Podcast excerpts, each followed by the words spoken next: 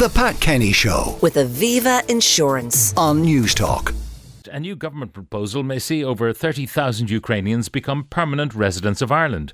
Ministers have been warned, however, that granting residency to some Ukrainians who are employed in Ireland may result in them being joined by family members, potentially putting further strain on the state's system for accommodating refugees. Now, I'm joined by the Deputy Political Editor with the Irish and Sunday Independent, Hugh O'Connell, and by Ukrainian resident in Ireland for over 20 years and someone who's been on the show regularly, Luba Healy. Good morning and welcome both. Uh, we'll start with you, Hugh. Will you tell us exactly what is being outlined to the government? Yeah, well, these these are very tentative plans, uh, Pat, that have been discussed by ministers in recent weeks. Um, it's it's really looking at what happened after the EU's temporary protection directive, which uh, implores EU members to provide accommodation and support, state supports for Ukrainian refugees, uh, the opportunities for employment and, and uh, medical care and all of these things. Um, that directive is due to expire next March, but there's indications that it will be expi- it will be extended out to 2025 because the war obviously is, is continuing to rage. Um, but it's really looking at what happens beyond that, and um, some Ukrainians will decide that they want to make Ireland their permanent home.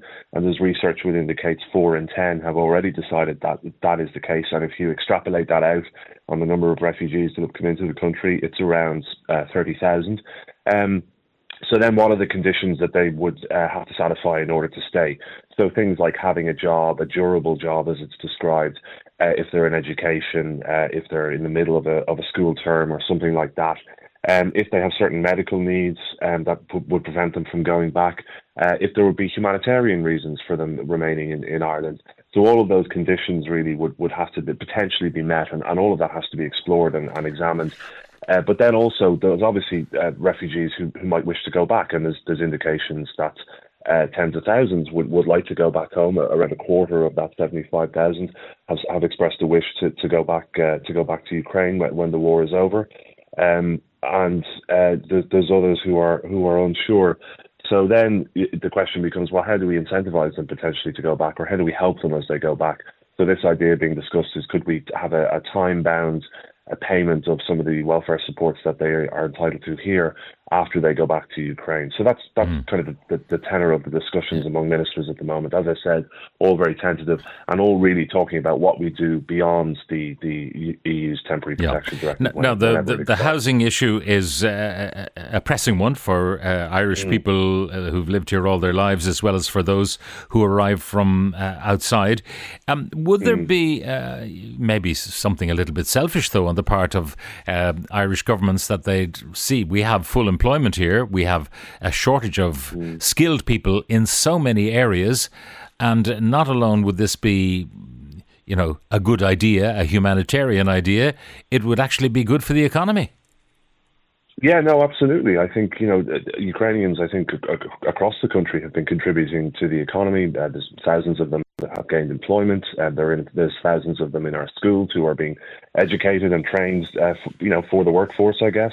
Uh, you know, there's many more that are in third level institutions. So, you know, I think that that's that's something that that you know the government would see as as potentially an economic benefit. And um, you know, there's already lots of projections around population growth over the next 10 to 20 years.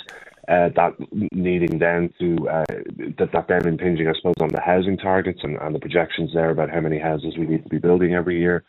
So, you know, I, I think the government will see will see a benefit to this.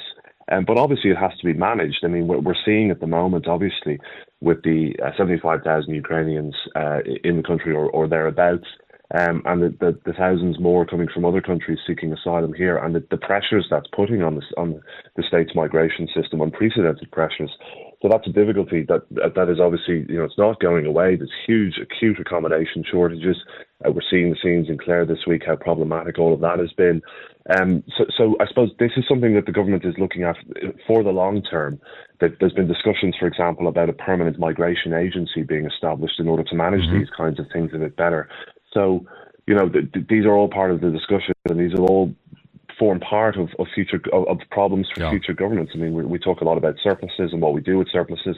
Well, a lot of it's going to have to be used to to to, to meet these demographic pressures yeah. that are going to arise, both for people coming into the country, but people who, who are already here and have worked here all their lives. Well, certainly the, the system needs to be reorganised because uh, the current uh, asylum system is, is, creaking at the seams uh, and it, the delays are unconscionable and not acceptable. And of course, it is acknowledged that some of the uh, those seeking international protection are in fact economic migrants uh, who have skills. And if mm. there was a way of getting a, a, proper visa and residency officially, it might uh, mitigate some of those problems that are created. Yeah, I mean, we're you know we see another story today. I think in the Irish Times where uh, you know there's there's a shortage of GPs, particularly in rural Ireland. I think there's some estimates that we're short about 2,000 GPs, and obviously we're going to need a lot more GPs as we go into the future. A lot more people working in in healthcare, for example.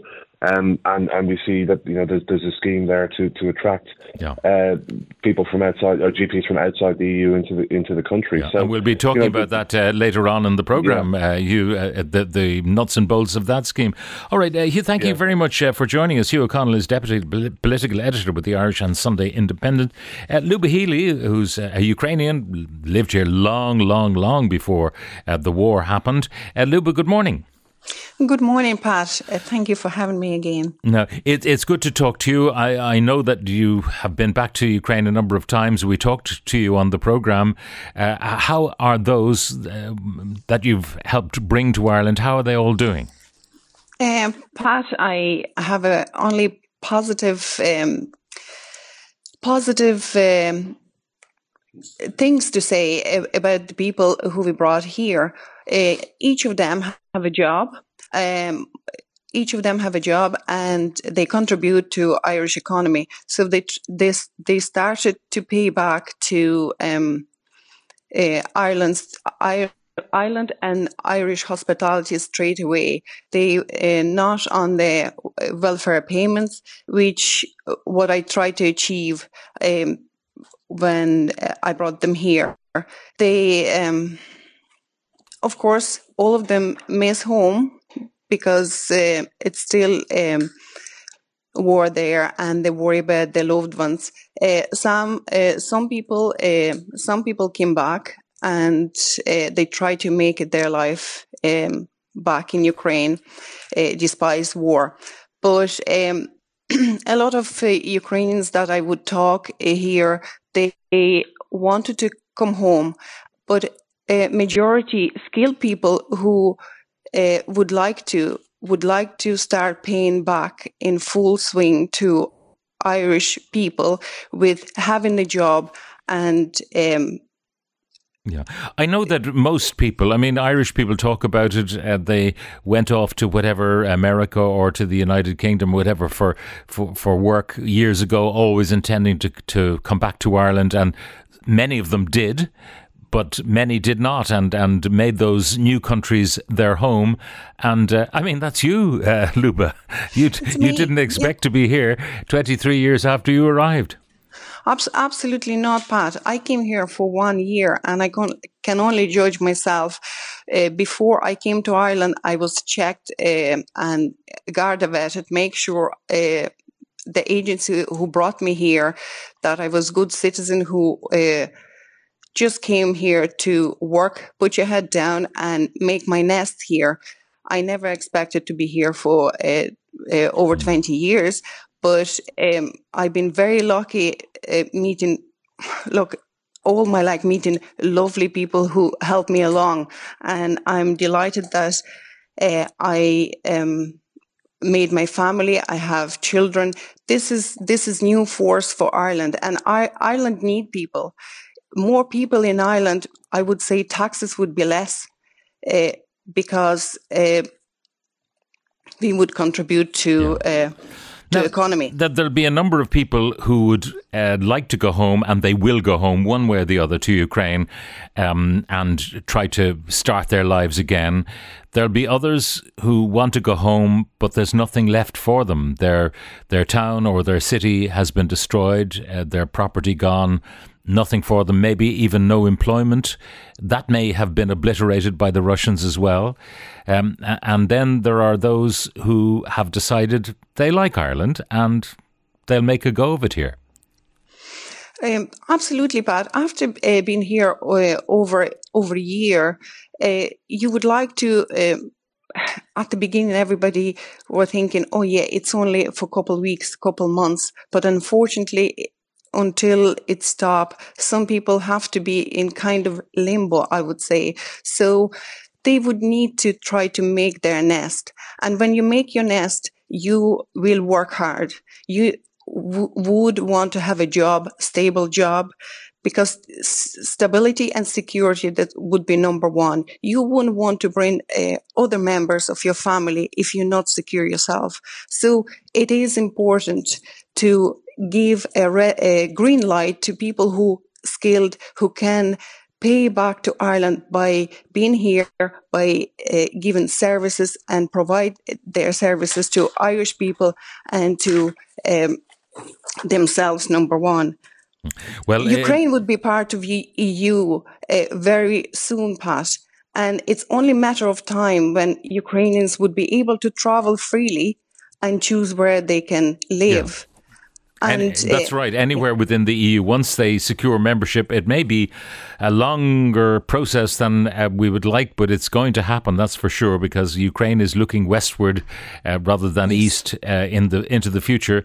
So uh, they'll have the right to work and travel and um, settle in Ireland anyway within a few short Absolutely. years. Absolutely, Th- that's yeah. what happened in in 2000 when other countries who joined EU they can come, and you can see a lot of people from Europe came to Ireland and they brought their culture, they, they brought their um, d- different uh, view to uh, different things and they add to society and they gel so well. And why not? And well, I do understand that we worry about people who wanted to come back and they have nowhere to come back. If you don't want to make your nest there, I don't think Ireland can support somebody who is in Ukraine by by uh, issue them social welfare payments. No one want to be on the social welfare payments. Yeah. Ukrainians not the people who would like to be majority them. And uh, please don't look on maybe if you see one or two people who's it's always about eggs sometimes can spoil the sure.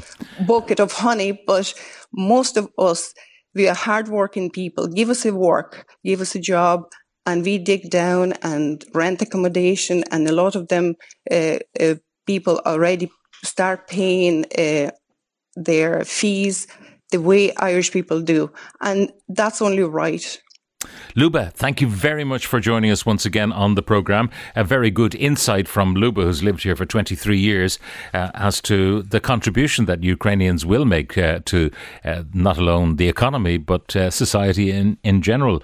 Luba Healy, thank you very much. The Pat Kenny Show with Aviva Insurance. Weekdays at 9 a.m. on Newstalk.